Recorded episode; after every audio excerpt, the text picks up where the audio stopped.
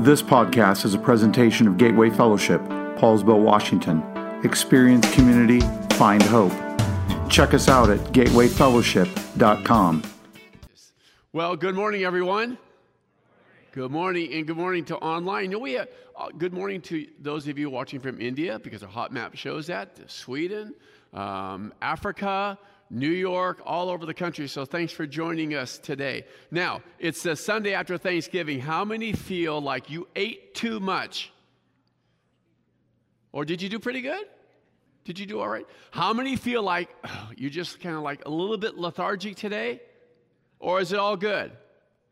It's all good. All right, good, good, good. Well, I'll do my best not to put you to sleep today, okay? So let me try. So I, I, Jen and I are not really movie watchers. I don't know if you are or not, but I know some people like, you know, that's just the thing you do, which is cool. Um, we're not. And so probably if we watch one movie a year, we'll, we'll be doing pretty good. And if I stay up for the whole movie, then that would be really, really good. But um, uh, last night we watched kind of half of Santa Clause 2. This is one of my favorite movies. I cry. I mean, I, come on. You know, so, and we're going to watch it again. I asked Jen last night, and then she says, Do you know what happens here? And I go, No, don't tell me. As many times as I've watched it, I'm always surprised with what's going to happen, you know. But this one movie I talked Jen into watching. And uh, have you seen Hachi? Okay, I got in trouble for showing that movie to my wife, right? Because at the end, you know, I won't blow it too much for you if you haven't watched it, but it's, it's, it's kind of a cool movie, but it's kind of really sad too. And when the movie ended, my wife liked to beat the living daylights out of me for showing her that movie, you know, like that. I asked her the other night, you want to watch Hachi again? Never again will we watch Hachi. Ever again. Let me ask you this question Have you ever watched a movie that somebody recommended to you and you got to the end of it and you go like, that's it? Have you had that experience? Like, you got, you got to be kidding me. I just spent like two and a half hours watching this movie, and like, that is it right there. That's it. And you're kind of mad at them for even recommending the movie to you. Or maybe it's not a movie. How many have had that experience with a book? Raise your hand here in person, okay? You've read a book and you go like, the book just ends. You go like, you got to be kidding me. That's it? I just want to have you imagine with me for just a, a few minutes what if life was that way? That's awful. What if you got to the end of life and it was like, that's it? And, actually, you couldn't even say that's it because, like, that is over and you have no capacity to say, like, that's it. Like, imagine for just a moment if that's it. Like, you live and, and then you die. And then you go like, is that it? That's it? Someone described it this way, who obviously is not a believer, that the end of life is kind of like before you were born. So, what do you remember before you were born? Nothing. So, when life is over, that's it. It's just over. And, and then someone said this here's what you do your physical self dies, and that's it. Game over, nothing more, that's it. It's like if you play Monopoly and you, you know, you don't go past go or whatever. That's it. Can you imagine for just a moment if that was it? Dr. Sharon Dirckx says this if you are just your brain, then you were made only for this world, and the only mantra to live by is to live well and make the most out of life while you have it. Or you only live, like, you only live life once, right? So just make the most of it, live your best life, because when it's over, that is it. End of game, nothing more. Just imagine that for just a moment. Just think about it. That's it. Well, Dr. Dirckx goes along and, and uh, she says this Christianity says you are more than your brain because you and I, we were made for eternity. One way or another, there will be consciousness in eternity, whether with Christ or apart from Him. So live every day, live today with eternity in mind. Imagine that now for a moment. Live every day with eternity in mind because when this life is over, like this isn't it. There's something else beyond this life. And this is what we're going to be talking about in this series called Imagine. Lee Strobel, paraphrasing uh, J.P. Moreland, uh, who is a theologian and apologist, says this I am a soul and I have a body. That opens the door to the possibility that when my body takes its last breath in this world, I can actually live.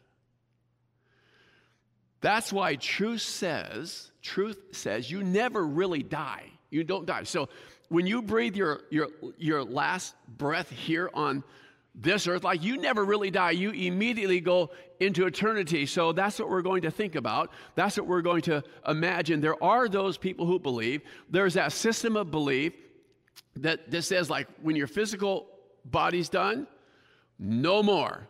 That's it. But we know that's not true, that we have a body and we have a soul, and our soul will live on into eternity. So just imagine that for just a few moments. Years ago, there was a, a person on, have you ever heard of uh, uh, um, near death experiences, NDE? Yeah, near death experiences. So years ago, we had a, a, lady on our worship team here who had a near death experience, and she shared that with me. Um, and and uh, she ultimately died um, numbers of, of, years later. But this experience that she had that I'm going to tell you about um, prepared her for death. In fact, she said this I no longer fear dying because of this experience. And she shared there was a traumatic event that she had, and she was in the hospital. And as far as the doctors were concerned, she died. But she described to me, she says, Tom, I was up above and I was watching the doctors work on me and watching this whole event take place, and I was at peace. And then when she re entered her body, soul and body connected, she goes, I no longer fear death because of that experience. I read another experience where a, a lady had a near death experience and she was up above and she was watching the doctors work on her and she was up above. You know the ceiling fan? Some of you have a ceiling fan, right? In your home, maybe. And she noticed there was a red sticker on top, on the ceiling side of the ceiling fan. And so later on, when she re entered her, her body, she told the doctor or the nurse, I forget which one it was, about that red sticker on that ceiling fan. Guess what they did? They got a chair, got up there, and looked, and lo and behold, guess what was there? A red sticker on top of that. Listen to two more. So, from Lee Strobel's book, and it's a book I would recommend to you called The Case for Heaven. He shares this On her deathbed, a woman named Eleanor began calling out the names of deceased ones she was seeing. Suddenly, she saw a cousin named Ruth. What's she doing here? Now, don't you be thinking of any of your cousins or your mother in law or anything like that, okay? Um, what's she doing here? Eleanor, Eleanor blurted out. It turns out Ruth had died unexpectedly the week before. But Eleanor, because of her illness, had never been told. What's she doing here? Listen to this one. A young woman on her deathbed left her body and went to another room at the hospital where she overheard her brother in law say he was going to wait around to see if she was going to kick the bucket. She later embarrassed him by telling him what she had heard. so be very careful. Be very, very, very careful. It's been said that there are only two things that last forever the Word of God and the soul of men. So just imagine with me for just a few moments eternity. Every person we meet is an eternity, has an eternal soul. So, what if we begin to see people through that lens? What if you begin to see your life through the, the lens of eternity? What if that is on your mind? How would that change your life today if you see eternity What's happening in the next life? How does that change your today? You see, Jesus affirms this truth. Listen to it in Matthew chapter, chapter 10, verse 28. And do not fear those who kill the body, but cannot kill the soul. Rather, fear him who can destroy both soul and body in hell. It's, it's, really, it's really a warning. Jesus is describing for us what we often hear, and sometimes we confuse the fear, the fear of the Lord. It's not terror or panic that causes us to cower. It's a healthy fear that keeps us away from those things that can harm us, like, like fire. So godly fear involves profound respect. And hear what Jesus is saying, like, don't fear physical death. Now, I know that we're going to be all over the map on that, online, here, in person. Like, if I, I'm not asking you to raise your hand, but if I were to ask you, like, how many fear death? See, how many fear death? Yeah. Um, and I think it was Mark Twain who said, I don't fear death, I just fear the process of dying. You know, and, that, and that's maybe where you are today, but maybe some of you fear death because, like, you're just not really sure what's on the other side of eternity, you see and you're just not certain. And I was thinking about today and to think about you, and some I know pretty well, and some just met today, and some maybe for the first time. But here's my hope and here's my desire for you. Whether you're sitting at home or maybe in, a, in a, an apartment or an RV here in person, that you be certain of your eternity that you know for certain that when death arrives for you and for me, like we don't have to fear death because we know what's on the other side of, of, of death in this life, physical death. The message to be shared is that salvation through Jesus will bring the promise of eternal life. And Jesus conti- continues this teaching, expressing the truth that this same God, um, deeply declares for his own people, and this God did something in this life, in this world, in order for you and me to enter into that place of eternal hope that says, like, when I die here, I'm going to be with Jesus for eternity.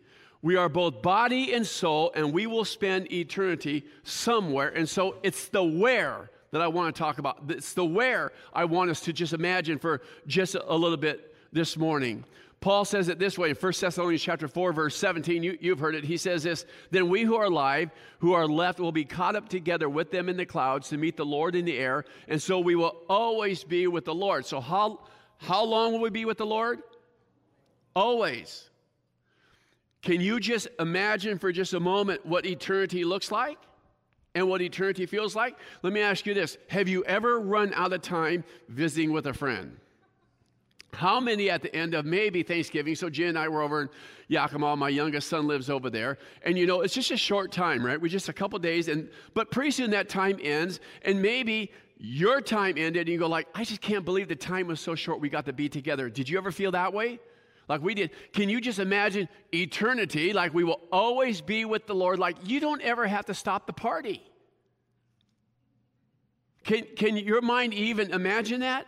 Now, for me, that like goes way outside. I think my, my at least my capacity to, to imagine. Like I can't imagine eternity. Like you, you could just have a cup of coffee with somebody forever or for years and years and years and just never end. We will always be with the Lord. That's why Paul says in earlier verses, like, we grieve, but we don't grieve like those who have no hope. So, yesterday, Jen and I were at the funeral service of my mom's twin, who would have turned 95. So, mom, mom went to be with Jesus just over three years ago, and they would have celebrated their, their 95th birthday here on in November 24th, I think it was. And so, anyway, um, they're reunited in heaven. So I just spent some time just kind of imagining what that was like.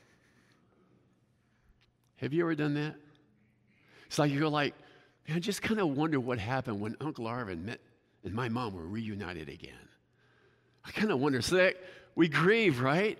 But we don't grieve like those with no hope. We don't grieve like those who go like, when this life is over, that's it, like in, in, the, in the game. We don't grieve like that. We grieve if you're a follower of Jesus, right? We grieve because we're a people with hope. We can be certain of our where because Jesus is our hope. Now, turn to 1 Peter chapter 1. So we're going to go. First Peter chapter 1. We're going to dive in for just a little bit here, beginning with uh, just two verses, three, beginning verse number three and reading through verse number five. Here it is. Um, Blessed be the God and Father of our Lord Jesus Christ. Everybody say, blessed. Blessed, okay. According to his great mercy, he has caused us to be born again to what kind of hope? A living hope through the resurrection of Jesus Christ from the dead. And I just want to unpack a few things this morning. I want to break it down, this verse. And maybe if you're a Bible circular, I mean, a circular in your Bible, or you highlight, you might want to highlight a couple of these phrases. Number one, blessed be the God and Father. This is praise. This is recognizing the one, capital O, who is, is worthy.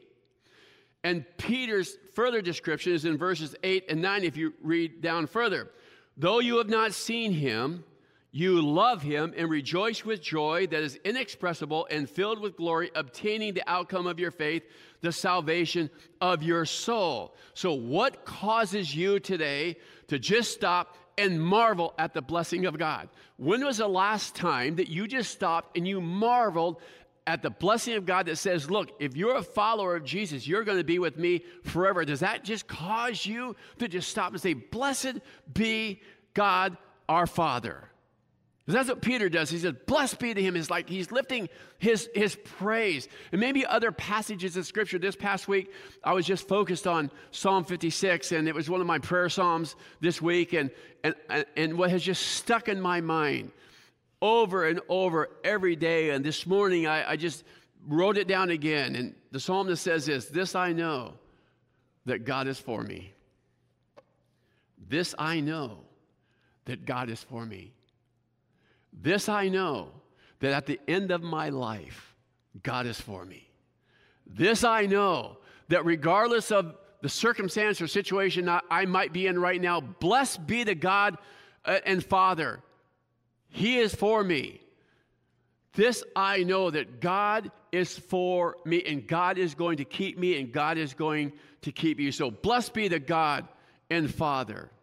Then he speaks of his mercy according to his great mercy. Blessed be the God and Father, and according to his great mercy. Mercy, right, means to show kindness or concern for someone in serious need. So, how many ever played the game Mercy before? Kind of a stupid game, right? Played it as a kid, maybe. Mercy? Anybody? Okay, for it's new for some. It's, it's oh, you, you kind of lock hands, right, with the other person like this, and then you try to bend back that person's fingers until you just nearly bust them, break them, and, or until they call m- mercy. And then when they cry mercy, you let up. Go try it when you get home, okay? Give it a go, right? Teach your kids, like play, play mercy, lock your fingers, bend them back. And when your sister cries, then you got to let up because that's the game, okay? So when you cry, when you cry mercy, when there's an, enough pain there, you cry out for help. That's the game of mercy. Listen to Matthew chapter 15, verse 22. And behold, a Canaanite woman from that region came out and was crying. She's in pain. Have mercy on me, O Lord, son of David. My daughter is severely oppressed by a demon. Have mercy. I'm in pain. I'm in great need today. God, have mercy. Let me paraphrase that verse this way Jesus, I'm in need and I need help. I'm in pain today. Psalmist cries out for mercy, the mercy of God, according to his unfailing love. And perhaps we can relate to the tax collector, right, who stood at a distance and he says, This, God have mercy on me, a sinner. But how about for you and for me?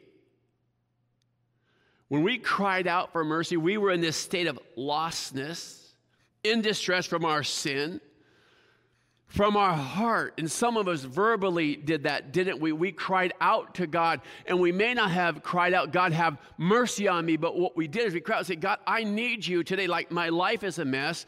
I'm in pain.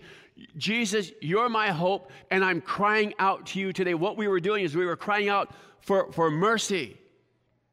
And then Jesus showed up. The punishment we deserved is being withheld, and we receive undeserved blessings, mercy, and grace because that's what we experienced in that moment when we cried out in our deep pain because of our sin, regardless of how old we were, regardless of what maybe we have fallen into. Like we're, we're humans, like we we do pretty good. We like to like categorize sins, right? This person is really bad. This person's really a sinner, and this person they did pretty good in life, and so they're not, they're not so bad. but it doesn't make any difference, does it? Because we're all sinners.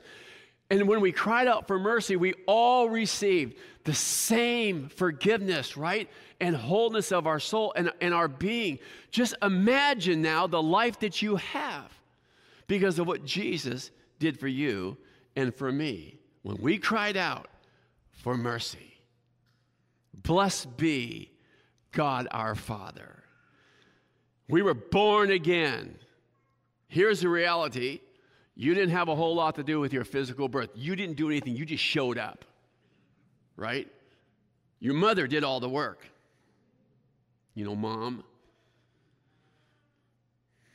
And your mother loved you regardless. She did the work. And uh, didn't make any difference in those moments what you looked like as a newborn babies. I know most of you, beautiful babies, I'm sure. Some of us struggled just a little bit. Yeah, some of us, um, if you were to walk by the nursery, would go like, not him. I'm talking about myself now. Um, when your siblings um, cry when your mother brings you home, you know it was kind of a rough go of things, right? Yeah. And even wanted to trade me in. True story. It's like you could take it, take him back, get another one, mom. It's like that doesn't, doesn't work, work that way, right? But mom loved me and she, she kept me. But you know, the same, same is true for our, our, our salvation, right? Sin caused you, and sin caused me, spiritually speaking, to look pretty bad. The ugliness of, of sin. We in our sin, like we, we miss the mark, right?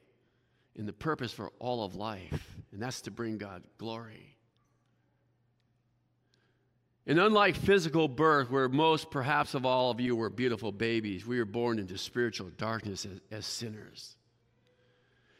And just like you had nothing to do with your physical birth, you had nothing to do with your spiritual birth either because you couldn't do anything. He did it all. God sent his son Jesus to die for you and for me, and we experienced a spiritual birth. We were born out of relationship with the Father. The good news is, because of this broken relationship with the Father, God sent his son Jesus into the world, and we, if you're a follower of Jesus, have been restored into right relationship. And if you have not received him as your Savior, the good news is you can. And when you begin to imagine eternity, you begin to imagine eternity with Jesus, with him forever and ever, always with him. That's the good news because what he has brought us into is lastly a living hope. This new birth the spiritual birth results in a living hope through the resurrection of Jesus Christ from the dead. And this living hope is based on the living, resurrected Christ, not on you. That Jesus is alive, that we through him are believers in God who raised him from the dead and gave him glory so that your faith and your hope are in God. Because if your faith and your hope is in anything else by then, it's game over. If your hope and your trust is in your good works or your ability to live a, live a good life, right? It's game over. It's through the living resurrected Christ. Our hope and our faith are in God. The Christian's assurance in Christ is as certain and sure as the fact that Christ is alive today. And so Peter uses the word living like six times. Living means that the believer's hope is sure and is certain and it's real as opposed to the deceptive, empty, false hope that the world offers. That's why he says it's a living hope. And it's anchored in three areas. It's anchored in the past because guess what? Jesus rose from the dead. Yes? Amen. It's anchored in the present because Jesus is alive and his spirit lives in you and it lives in me. And it's anchored in the future because of the promise of eternity with him. Just listen to Romans chapter 6 verse 22.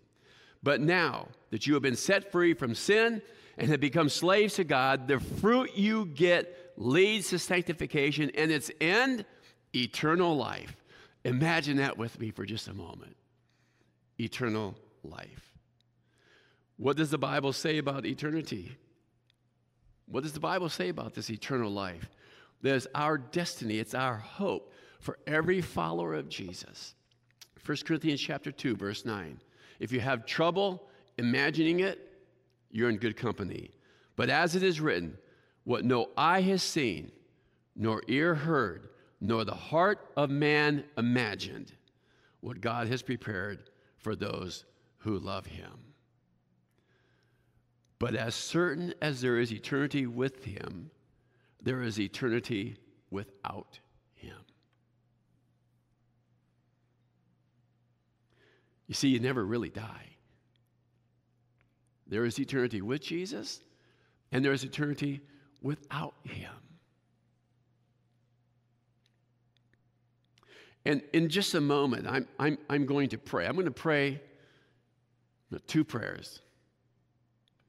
I'm going to invite you to pray for those who don't know Jesus. If you're a follower of Him, I'm going to, I'm going to invite you to pray for those who don't know Jesus. There, there are people that you're in relationship right now, and maybe even people that you'll meet this next week. Or maybe they are people um, that you've been praying for for a long time. We're going to lift up, we're going to pray for those who don't know Jesus because eternity is real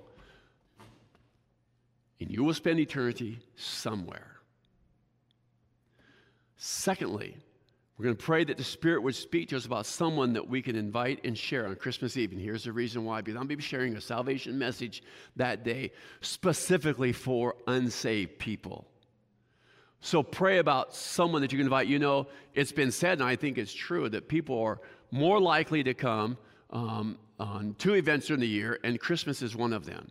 So if you invite someone, maybe a workmate or someone that you live nearby, invite them on Christmas Eve because that that day, I promise you, they will have the opportunity to lift um, their prayer to Jesus for, for salvation. And then the second prayer is this I'm just going to ask you to consider where you are today. Where are you today? Do you know Jesus? Maybe you're, you just jumped online, or maybe you just kind of walked in today and you're not really certain, and you fear death because you're not certain about your eternity. I'm going to pray with you, and I'm going to invite you to pray with me. It says, Jesus, look, I, I believe in you. John 3 16, right?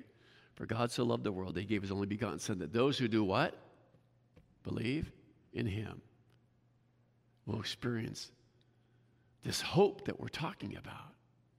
And you can be in that place of just imagining what it will be like when we're with Jesus always.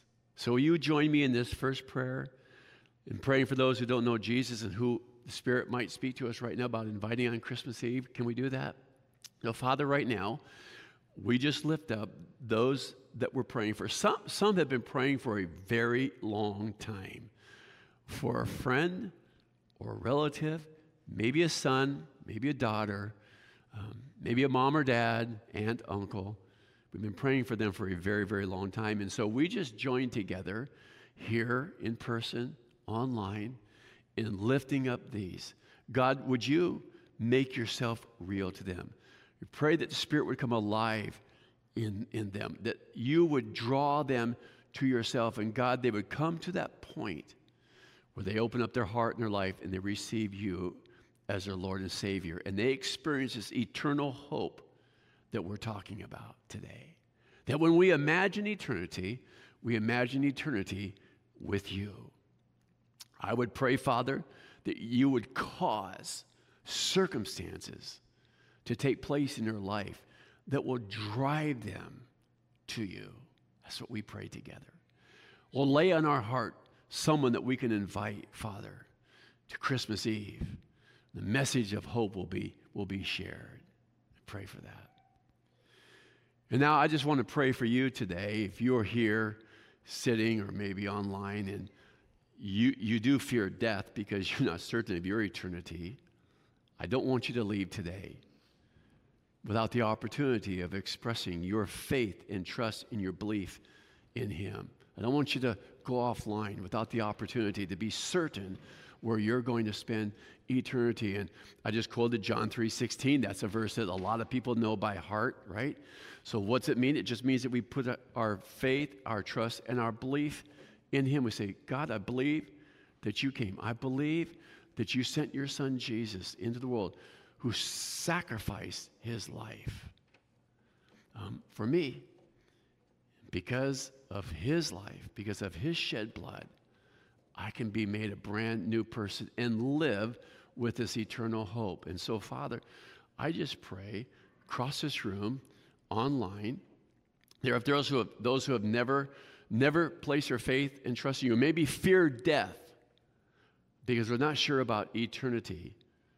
You can be certain today saying, Jesus, I believe in you. I trust in you and ask you to forgive me. And I just pray that as I live my life for you, as I turn my life over to, to you, I can live with this eternal hope. I give you thanks for the eternal hope that I have. In Jesus' name, amen.